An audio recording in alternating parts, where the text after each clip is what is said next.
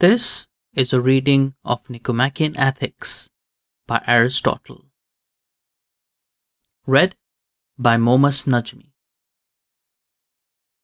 Nicomachean Ethics, Book 6, Chapter 1. Now, since what we said earlier is that one ought to choose the mean and not the excess of deficiency and the mean as right reason says. Let us explicate this. For in all the active conditions of the soul described, as also with all others, there is some target to which the one who has a rational understanding looks off as he tightens or loosens his grip. And there is some boundary marking the mean conditions, which we claim are between an excess and a deficiency, a boundary in accord with right reason. But while speaking this way is truthful, there is nothing clear in it. For in all other pursuits about which there is knowledge, it is true to say this that one ought not to bear down or let up too much or too little, but the mean amounts and according to right reason. But having this understanding alone, one would know nothing more, as if someone were to say that one ought to apply to the body whatever the medical art calls for, and in the way the one who has it says. Hence, it is necessary in connection with the active conditions of the soul as well, not only that this be said truly, but also that it be determined what the right understanding is and what defines this. Now we claim that the virtues of the soul are distinguished into those that belong to character and those that belong to thinking. We have gone through what concerns the virtues of character, but in connection with the rest, let us discuss them after speaking first about the soul. Now, it was said before that there are two parts of the soul the part that has reason and the irrational part. But now one must make a division in the same way concerning the part that has reason. Let two parts that have reason be assumed. One part by which we contemplate the sorts of beings of which the governing principles are incapable of being other than they are, and one part by which we contemplate things capable of being otherwise. For in relation to things different in kind, that which, among the parts of the soul, is by nature related to each, is also different in kind, if recognition is present in the parts of the soul by some sort of likeness and kinship. Let one of these be called the knowing part, and the other the calculating part. Since deliberating and calculating are the same and no one deliberates about things that are incapable of being otherwise. So that what calculates is one particular part of that in the soul which has reason. Therefore, one must grasp the best active condition of each of these parts since that is the virtue of each, and the virtue of a thing is related to its particular work.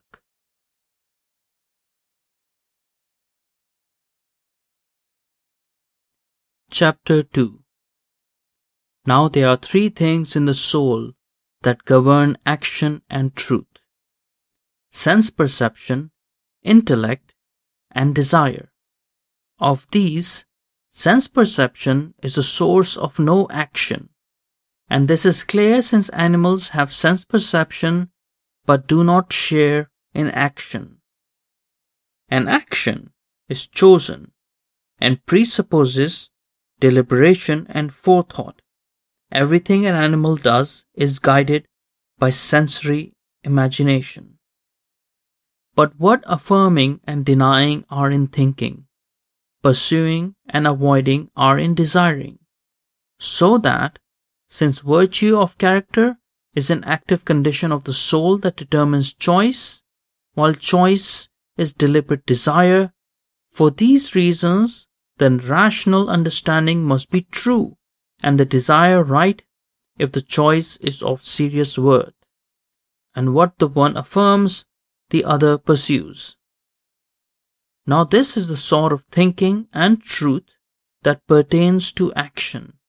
In thinking that is contemplative and not pertaining to action or to making anything, truth and falsity mark it as working well or badly, since this is a work of the whole thinking activity. But of the activity of thinking that pertains to action, what marks it as working well is truth that stands in agreement with right desire. The source of action, then, is choice, the origin of motion rather than the cause for the sake of which it takes place while the source of choice is desire combined with the rational understanding, which is for the sake of something. Hence, there is no choice without intellect and thinking, or without an active condition of character, since in action there is no such thing as doing well or the opposite without thinking and character. Thinking itself moves nothing but thinking that is for the sake of something and pertains to action does cause motion. For that is also what originates the capacity to make something.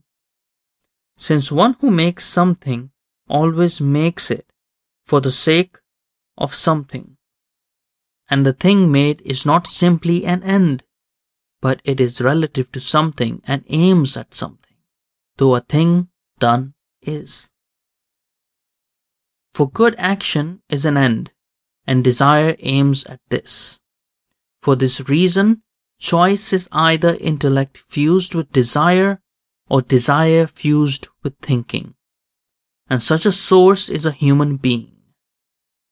And nothing that has happened is chosen. For instance, no one chooses for Troy to have been sacked since one deliberates not about what has been, but about what is going to be and is possible. And what has happened is not capable of not having happened. So Agathon rightly says, Of this power alone is even a god deprived, to make undone whatever has been done. Truth, then, is the work of both of the thinking parts of the soul. So those active conditions by which each of them will most of all disclose truth are the virtues that belong to them jointly. Truth, then, is the work of both of the thinking parts of the soul. So those active conditions by which each of them will most of all disclose truth are the virtues that belong to them jointly.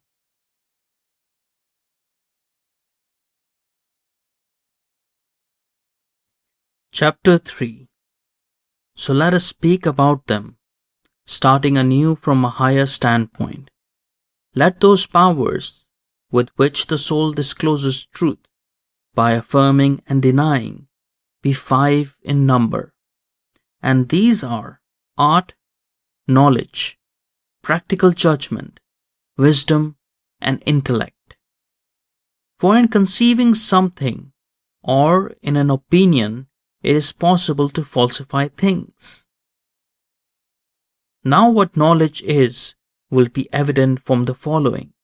If one is to speak precisely and not to go by things that resemble it, we all assume that what we know is not capable of being otherwise. And with things that are capable of being otherwise, whenever they occur outside our view, it escapes our notice whether they are or not.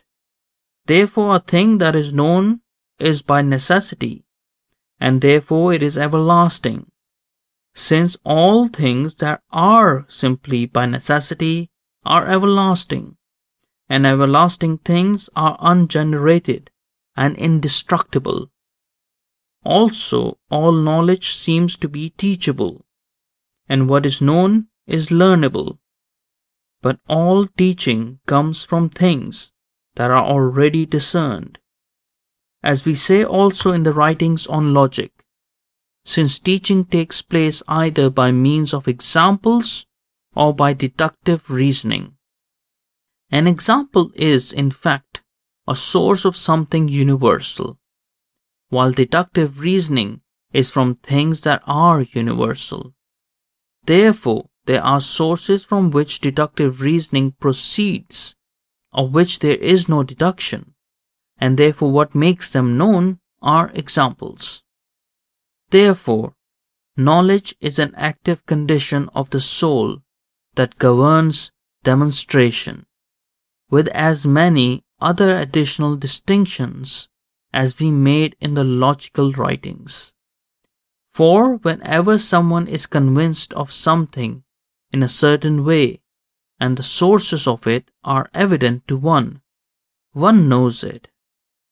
For if the sources of the conclusion are not more evident than it is, one will have knowledge only incidentally. So let what concerns knowledge be marked off in this way. Chapter 4 Among things that are capable of being otherwise, there is something that is made and also something that is done. But making and action are different, and we are convinced of this about them even by popular writings. And so the active condition involving reason that governs action is also different from the active condition involving reason that governs making. Hence, too, neither of them is included by the other, since action is not a kind of making, and making is not a kind of action. And since house building is a particular art, and as such is a particular active condition involving reason that governs making, and nothing is an art that is not an active condition involving reason that governs making, nor is there any such condition that is not an art. An art would be the same thing as an active condition involving a true rational understanding that governs making. All art is concerned with the process of coming into being, and to practice an art is also to consider how something capable of being or not being, and of which the source is in the one who makes it, and not in the thing that is made, may come into being. For art is not concerned with things that either are or come into being by necessity, or with things that are by nature, since those things have their sources in themselves. But since making and action are different, necessarily art has to do with making and not with action. And in a certain way, chance and art are concerned with the same things. As Agathon also says, art loves chance, and chance loves art. Art, then, as was said, is an active condition involving a true rational understanding that governs making. In inartfulness and inartfulness, on the contrary, is an active condition involving a false rational understanding that governs making, concerned with what is capable of being otherwise.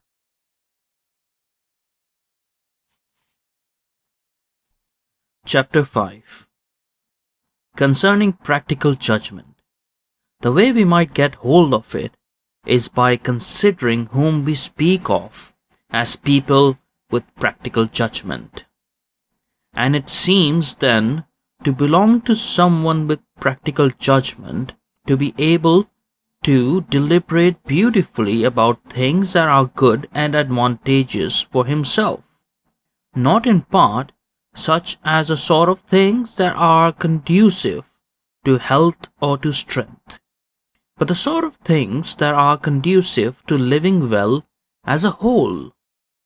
A sign of this is that we also speak of people as having practical judgment concerning some particular thing when they calculate well with a view to some particular serious end, among those about which there is no art. And so also generally, someone who is apt at deliberating would be possessed of practical judgment. But no one deliberates about things that are incapable of being otherwise, nor about things he himself is not able to do. So if knowledge involves a demonstration of things, the sources of which are incapable of being otherwise, while there is no demonstration of these things we are speaking of, since all of them are capable of being otherwise, and there is no deliberating about things that are by necessity, then practical judgment would not be either knowledge or art not knowledge because a thing done is capable of being otherwise, and not art because action and making are different in kind. It remains, therefore, that it is a truth disclosing, active condition involving reason that governs action, concerned with what is good and bad for a human being. For the end of making is different from itself, but the end of action could not be since acting well is itself the end. It is for this reason that we believe that Pericles and people of that sort are possessed of practical judgment because they are able to see what is good for themselves and for human beings. And we regard those who manage households and handle political affairs as having such a capacity. During the period between the Persian and um, Peloponnesian wars, Pericles emerged as the dominant figure in Athenian political life. Thucydides says that the Athenian democracy under Pericles was in fact an aristocracy of one and describes the chaotic rivalries of lesser men after his death that led to Athens' ruin. But there are also suggestions in Thucydides' uh, presentation of him, Pericles encouraged the greed for material things and lust for power that brought about that ruin. In the Platonic dialogues, there is a similarly ambivalent presentation of Pericles as a political man guided by a deeper philosophic education, but also as one of those who, who led Athenians to think there was such a thing as greatness without virtue. For the same reason, we give temperance its name, as that which preserves practical judgment and it does preserve this sort of judgment, since it is not every sort of judgment that pleasure and pain destroy and warp, such as that a triangle does or does not have a sum of two right angles, but the judgments that concern action. For the sources of actions are the ends for the sake of which the actions take place. But to someone disabled by pleasure or pain, the source immediately ceases to be apparent and it does not seem to him that he needs to choose and to do everything for the sake of this end, since vice is destructive of the source. So necessarily practical judgment is a truth disclosing active condition involving reason about human goods that governs action. But while there is a virtue that belongs to art, there is none that belongs to practical judgment. And in art, someone who makes an error willingly is preferable while in connection with practical judgment, this is worse, as it is in connection with the virtues. It is clear then that practical judgment is a virtue and that art is not. But since there are two parts of the soul that have reason, this would be the virtue of one of them, the part that forms opinions, since both opinion and practical judgment concern what is capable of being otherwise. But practical judgment is an active condition involving not just reason. A sign of this is that forgetfulness occurs in that sort of active condition. But there is no forgetting of practical judgment.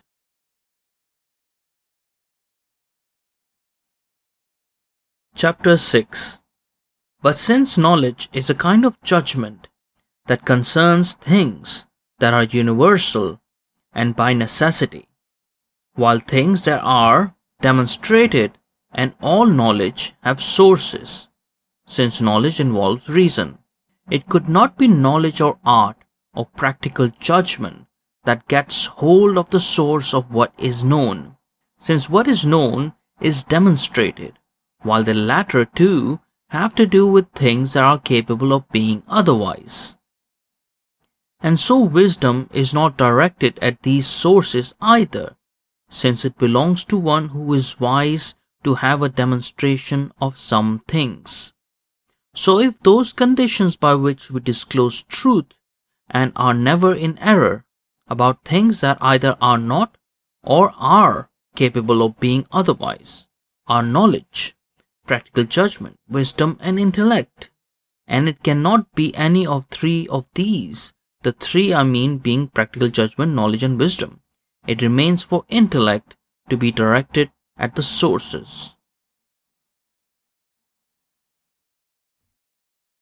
Chapter 7 Wisdom in the arts we ascribe to those who are the most precise at the arts. For instance, to Phidias as a wise sculptor, and to Polyclitus as a wise portrait sculptor, meaning by wisdom here nothing other than excellence at the art. But we believe that there are some people who are wise wholly and not in part, not wise in some other respect, as Homer says in Margites. The gods made him neither a ditch digger nor a plowman, nor wise in any other respect. So it is clear that wisdom would be the most precise kind of knowledge. Therefore, a wise person needs not only to know the things that follow from the sources, but to discern truly what concerns the sources. So, wisdom would consist of intellect and knowledge, a knowledge with its head on, as it were, knowing what is most highly honored. For it is absurd for anyone to believe that politics or practical judgment is the most serious kind of knowledge, if a human being is not the highest thing in the cosmos. So, if what is healthful or good is something different for human beings and for fish, while what is white or straight is always the same thing, then also all would call the same thing wise, while what is in accord with practical judgment would differ. For in each kind, one says that what discerns well the things that concern itself is possessed of practical judgment, and would turn those things over to that one. This is why people also speak of some animals as being possessed of practical judgment, the ones that manifestly have a capacity for foresight about their own lives. And it is also clear that wisdom and the political art could not. For if people were to say that the art that has to do with the things that are beneficial to themselves is wisdom, there would be many sorts of wisdom. For there is not one art concerned with the good of all living things, but a different one concerned with each kind unless there is one medical art concerning all the things there are. And if it is the case that a human being is the best in comparison to the other animals, that makes no difference, for there are also other things that are much more divine in their nature than a human being, such as, most visibly, the things out of which the cosmos is composed. So, from what has been said, it is clear that wisdom consists of both knowledge and intellect directed at the things that are most honorable in their nature. This is why people say of Anaxagoras and Thales and others of their sort that they are wise but not possessed of practical judgment. When they see them being ignorant of what is advantageous to themselves, and say that they know things that are exceptional and wondrous and difficult and miraculous, but useless, because they do not inquire about human goods. But practical judgment is concerned with human things and things about which it is possible to deliberate. For we say that this work belongs to the person of practical judgment most of all, to deliberate well. But no one deliberates about things incapable of being otherwise, nor about variable things among which there is not some end, and that end a good achieved by action. And one who is a good deliberator simply is someone who, by his reasoning, is apt to hit upon what is best for a human being among actions. And practical judgment is not only about what is universal, but needs to discern the particulars as well, since it has to do with action, and action is concerned with particulars. This is also why some people who do not have knowledge, and among others those who have experience, are more adept at action than others who do have knowledge. For if someone knows that light meats are easily digested and healthful, but is ignorant of which meats are light, he will not produce health. But someone who knows that poultry is light and healthful will produce it more. Practical judgment is concerned with action, so that it needs to have both universals and particulars, or more so, the latter. But even here, there must be some overarching art. Chapter 8 In fact, the political art is the same active condition as practical judgment, though what it is to be, each of them is not the same. As applied to the city, practical judgment in the overarching sense is the art of law making, while in the sense having to do with particulars, it has the common name politics, and this governs actions and deliberation since a decree is an action to be performed as an ultimate particular thing. And this is why people speak of only those of the latter sort as being political, since they alone act, as if they were hands on craftsmen.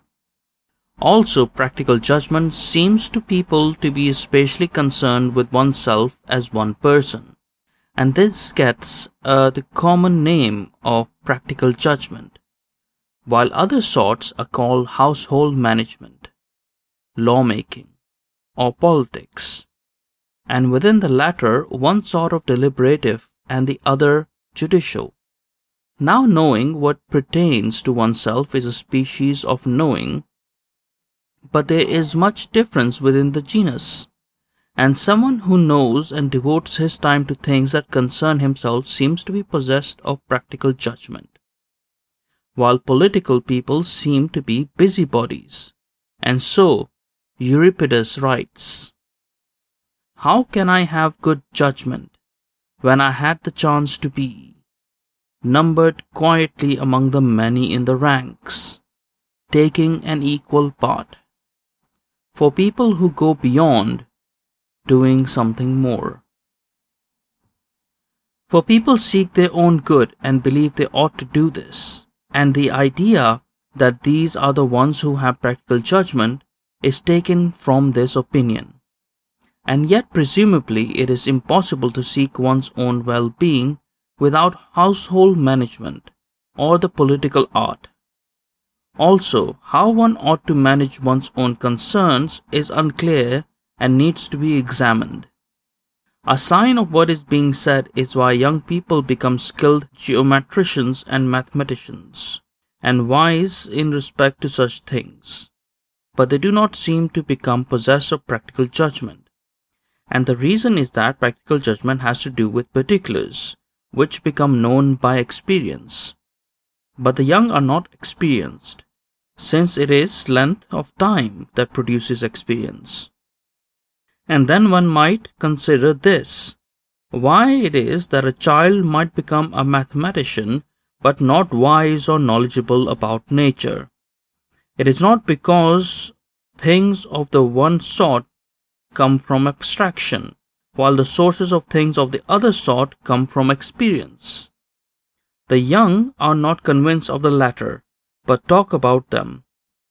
But what the former things are is not unclear. Also, error in deliberating concerns either the universal or the particular. One may err either in thinking that all heavy water is bad to drink or that water is heavy. And it is clear that practical judgment is not knowledge, for it is directed at an ultimate particular, as was said, since the action to be performed is a thing of that sort. So it is at the opposite extreme from the intellect, for intellect is directed at ultimate terms of which there is no articulation, while practical judgment is directed at the ultimate particular, of which there is no knowledge but only perception.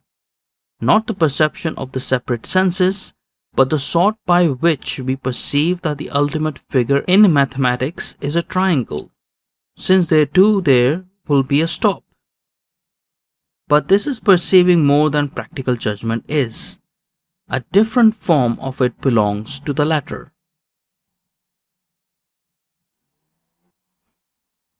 Chapter 9 Inquiring and deliberating are different, since deliberating is a certain kind of inquiring. Now one ought to get an understanding about skilled deliberation, of what it is, whether it is a kind of knowledge, or opinion, or skill in guessing, or something of another kind. But it is not knowledge, since people do not inquire after things they know. But skill deliberation is a kind of deliberation, and someone who deliberates inquires and calculates. And it is not skill in guessing either, since this is without a reasoned account and is something quick, while people deliberate for a long time. And say then one ought to be quick to do what has been deliberated, but to deliberate slowly.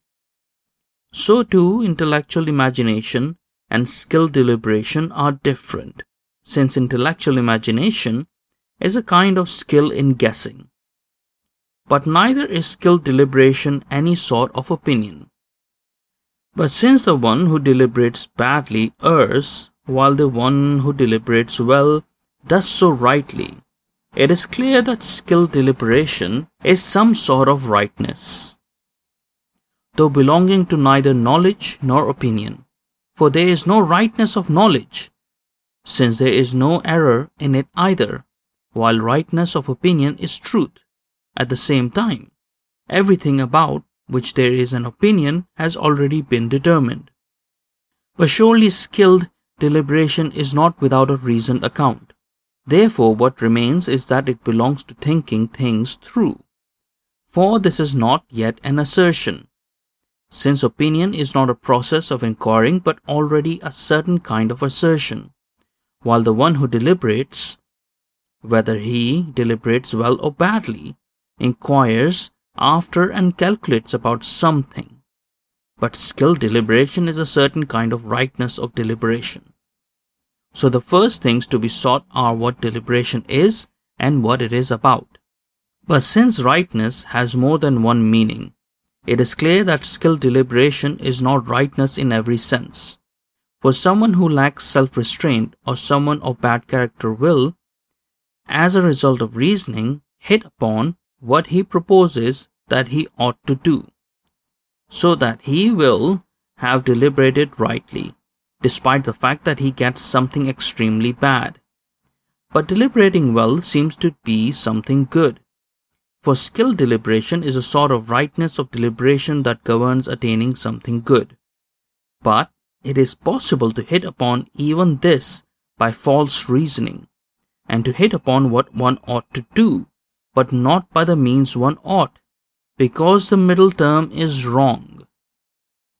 So, not even this process by which one hits upon the thing one ought to do, though not by the means one ought to have used, is skilled deliberation yet. Also, it is possible by deliberating for a long time to hit upon what someone else arrives at quickly. Accordingly, the former is still not skilled deliberation, which is a rightness that results from what is beneficial in the end for which the means by which and the time in which it ought to occur. Also, it is possible for something to be deliberated well either simply or in relation to some end. But skilled deliberation in the simple sense is what gets things right in relation to what is the end simply, while a certain variety of it does so in relation to some particular end. So, if deliberating well belongs to people with practical judgment, skilled deliberation would be rightness in accord with what is advantageous in relation to the end. And practical judgment is a true conception of this. Chapter 10 There is also astuteness or quick comprehension, in accordance with which we call people astute or quick witted, which is not in general the same thing as knowledge or as opinion, for then everyone would be astute. Nor is it any of the partial kinds of knowledge, such as medicine, concerning what is healthy, or geometry, concerning magnitudes. For astuteness is not concerned with the things that always are and are unchanging, nor with any and everything that comes into being, but concerns the things about which one might be at an impasse and might deliberate. Hence, it is concerned with the same things as practical judgment. But astuteness is not the same thing as practical judgment, for practical judgment is something that imposes obligations since the end that belongs to it is what one ought or ought not to do. While astuteness is only something that makes distinctions. For astuteness is the same thing as quick comprehension, and astute people are the same as those who are quick witted. And astuteness is neither the having nor the acquiring of practical judgment, but just as the act of learning is called understanding when one is using rather than acquiring knowledge, in this way, astuteness consists in using opinion for distinguishing those things that practical judgment concerns when someone else speaks about them and distinguishing them beautifully, since the quickly of quick comprehension is the same as beautifully. And the word for comprehension, as in naming people of quick comprehension, comes from comprehending involved in learning, for we often speak of learning when we mean comprehending. Chapter 11 What is called thoughtfulness, in accordance with which we speak of people as compassionate and as being thoughtful, is a right discrimination of what is decent. A sign of this is that we say that a decent person is especially apt to be compassionate and that having compassion about some matters is a decent thing. And compassion is a kind of thoughtfulness that governs a right discrimination of what is decent. Right meaning that it is of what is truly decent. And it is reasonable that all these active conditions of the soul converge to the same meaning. For in applying thoughtfulness and astuteness and practical judgment and intellect to the same people, we are saying that they already have thoughtfulness and intellect and are possessed of practical judgment and astute. For all these capacities are directed at things that are ultimate and particular, and someone is astute and considerate or compassionate in being able to discern those things a person of practical judgment is concerned with. Since what is decent belongs in common to all good people in the way they act toward another person, while all actions are among things that are particular and ultimate. For the person of practical judgment needs to discern these things. And astuteness and thoughtfulness have to do with actions, which are ultimate and intellect is directed at what is ultimate on both sides. Since it is intellect and not reason that is directed at both the first terms and the ultimate particulars. On the one side, at the changeless first terms is demonstrations, and on the other side, in thinking about action at the other sort of premise, the variable ultimate particular. For these particulars are the sources from which one discerns that for the sake of which an action is, since the universals are derived from the particulars. Hence, intellect is both a beginning and an end, since the demonstrations that are derived from these particulars are also about these. And of these, one must have a perception, and this perception is intellect. This is why these capacities seem to be natural. And while no one is wise by nature, it seems that one has thoughtfulness and astuteness and intellect by nature. And a sign of this is that we believe that they come along with certain times of life. And this particular time of life includes intellect and thoughtfulness as though nature was the cause. So one ought to pay attention to the undemonstrated statements and opinions of people who are experienced or old, or of people with practical judgment, no less than to the things they demonstrate. For having an eye sharpened by experience, they see rightly. What then practical judgment and wisdom are, and exactly what each is concerned with, and that each is the virtue of a different part of the soul, have been said.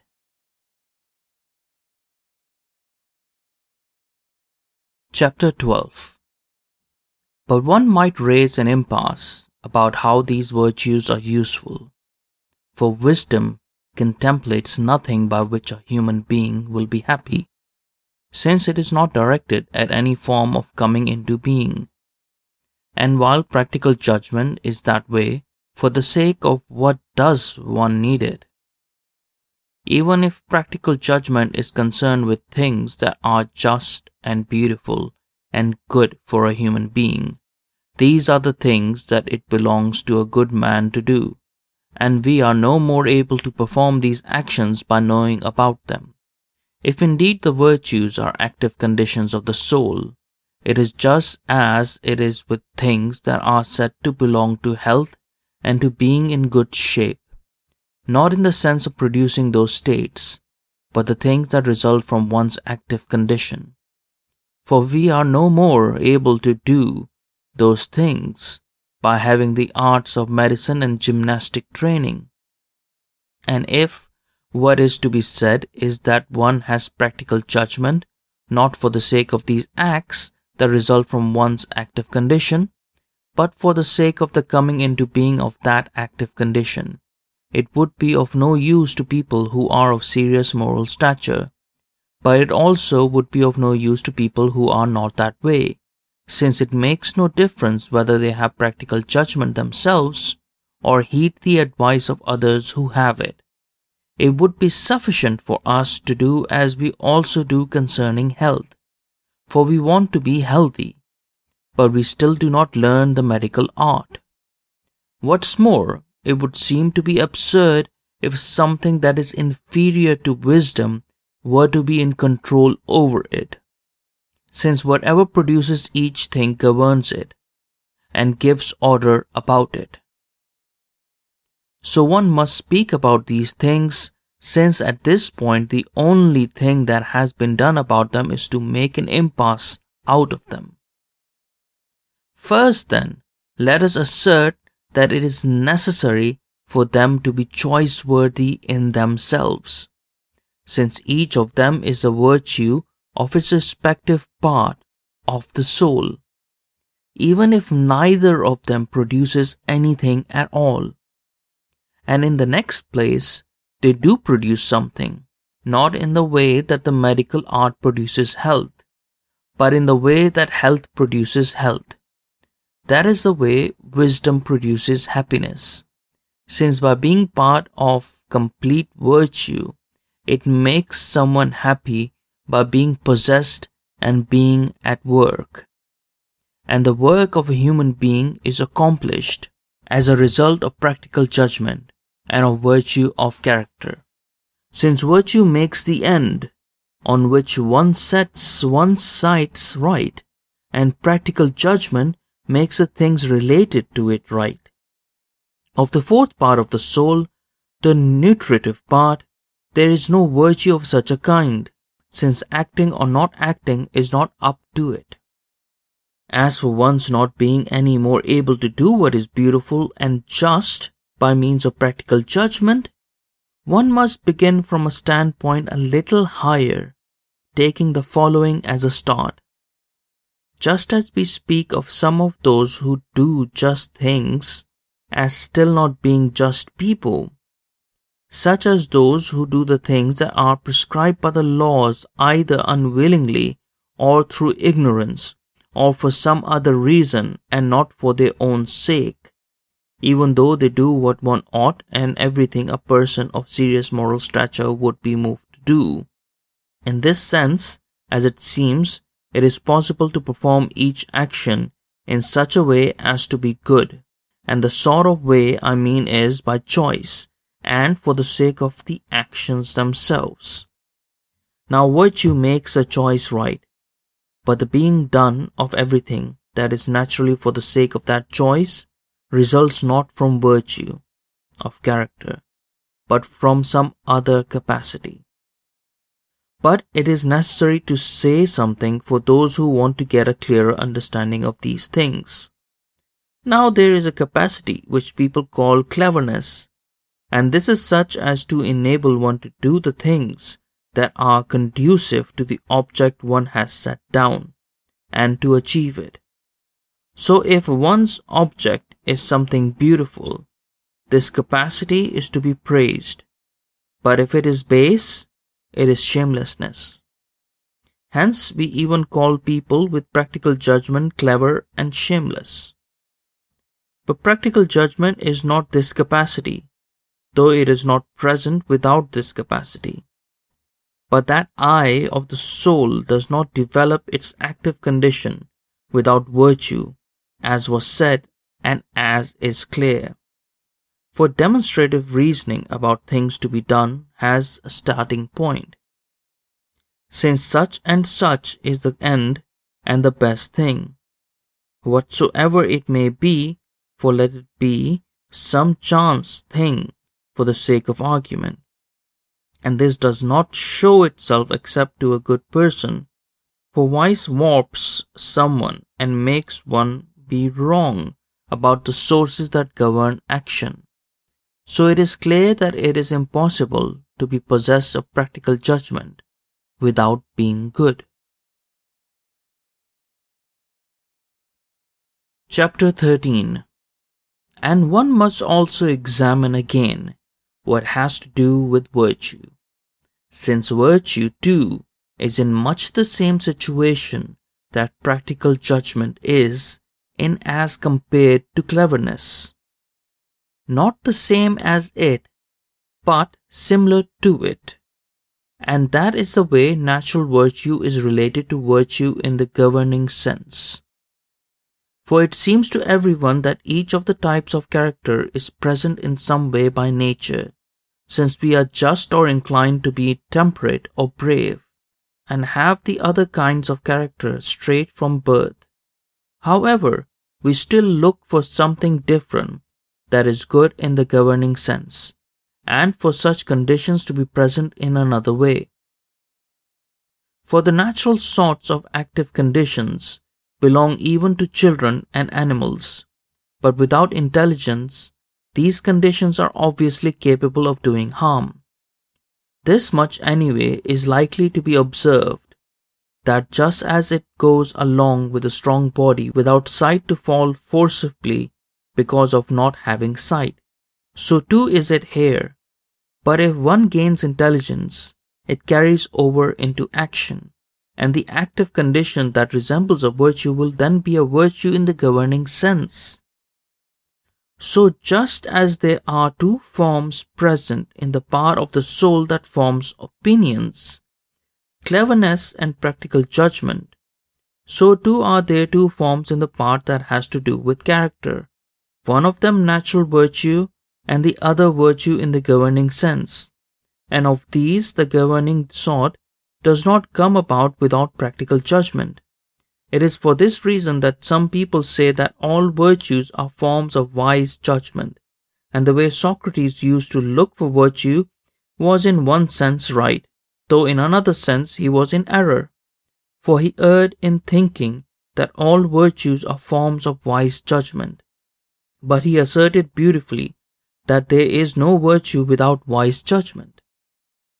A sign of this is that even now all people, when they define virtue after stating the sort of active condition it is and what things it is related to, add in accordance with right reason. And what is right is what is in accord with practical judgment. So it seems that everyone divines that virtue is this sort of active condition, one that is in accord with practical judgment. But this needs to be changed a little, for virtue is not just an active condition in accord with right reason, but one that involves right reason. And practical judgment is right reason concerning such matters. So Socrates believed that the virtues are reasoned accounts for he believed them all to be kinds of knowledge. But we believe they involve reason. It is clear from what has been said, then, that it is not possible to be good in governing sense without practical judgment, nor to have practical judgment without virtue of character. This might also refute the argument by which someone could make the case that the virtues are separated from one another. For the same person is not the most well favored by nature for all things, so that he will have acquired one virtue already when he has not yet acquired another. For this is possible with natural virtues, but with those by which one is called good simply, it is not possible, since all virtues will be present together when the one virtue, practical judgment, is present. And it is clear that even if it did not govern action, there would be need of practical judgment because it is the virtue of a part of the soul. But also that choice will not be right without practical judgment or without virtue, since the latter makes one bring the end into action, and the former makes one enact the things related to the end. But even so, it is not the case that practical judgment is in authority over wisdom, or it is not the case that practical judgment is in authority over wisdom, or over the better part of the soul. Just as the medical art is not in authority over health, for medicine does not make use of health, but sees how it may come about, and then it gives orders for the sake of health, not to health. It would be similar if someone were to say that politics rules the gods because it gives orders about everything in the city. End of Book 6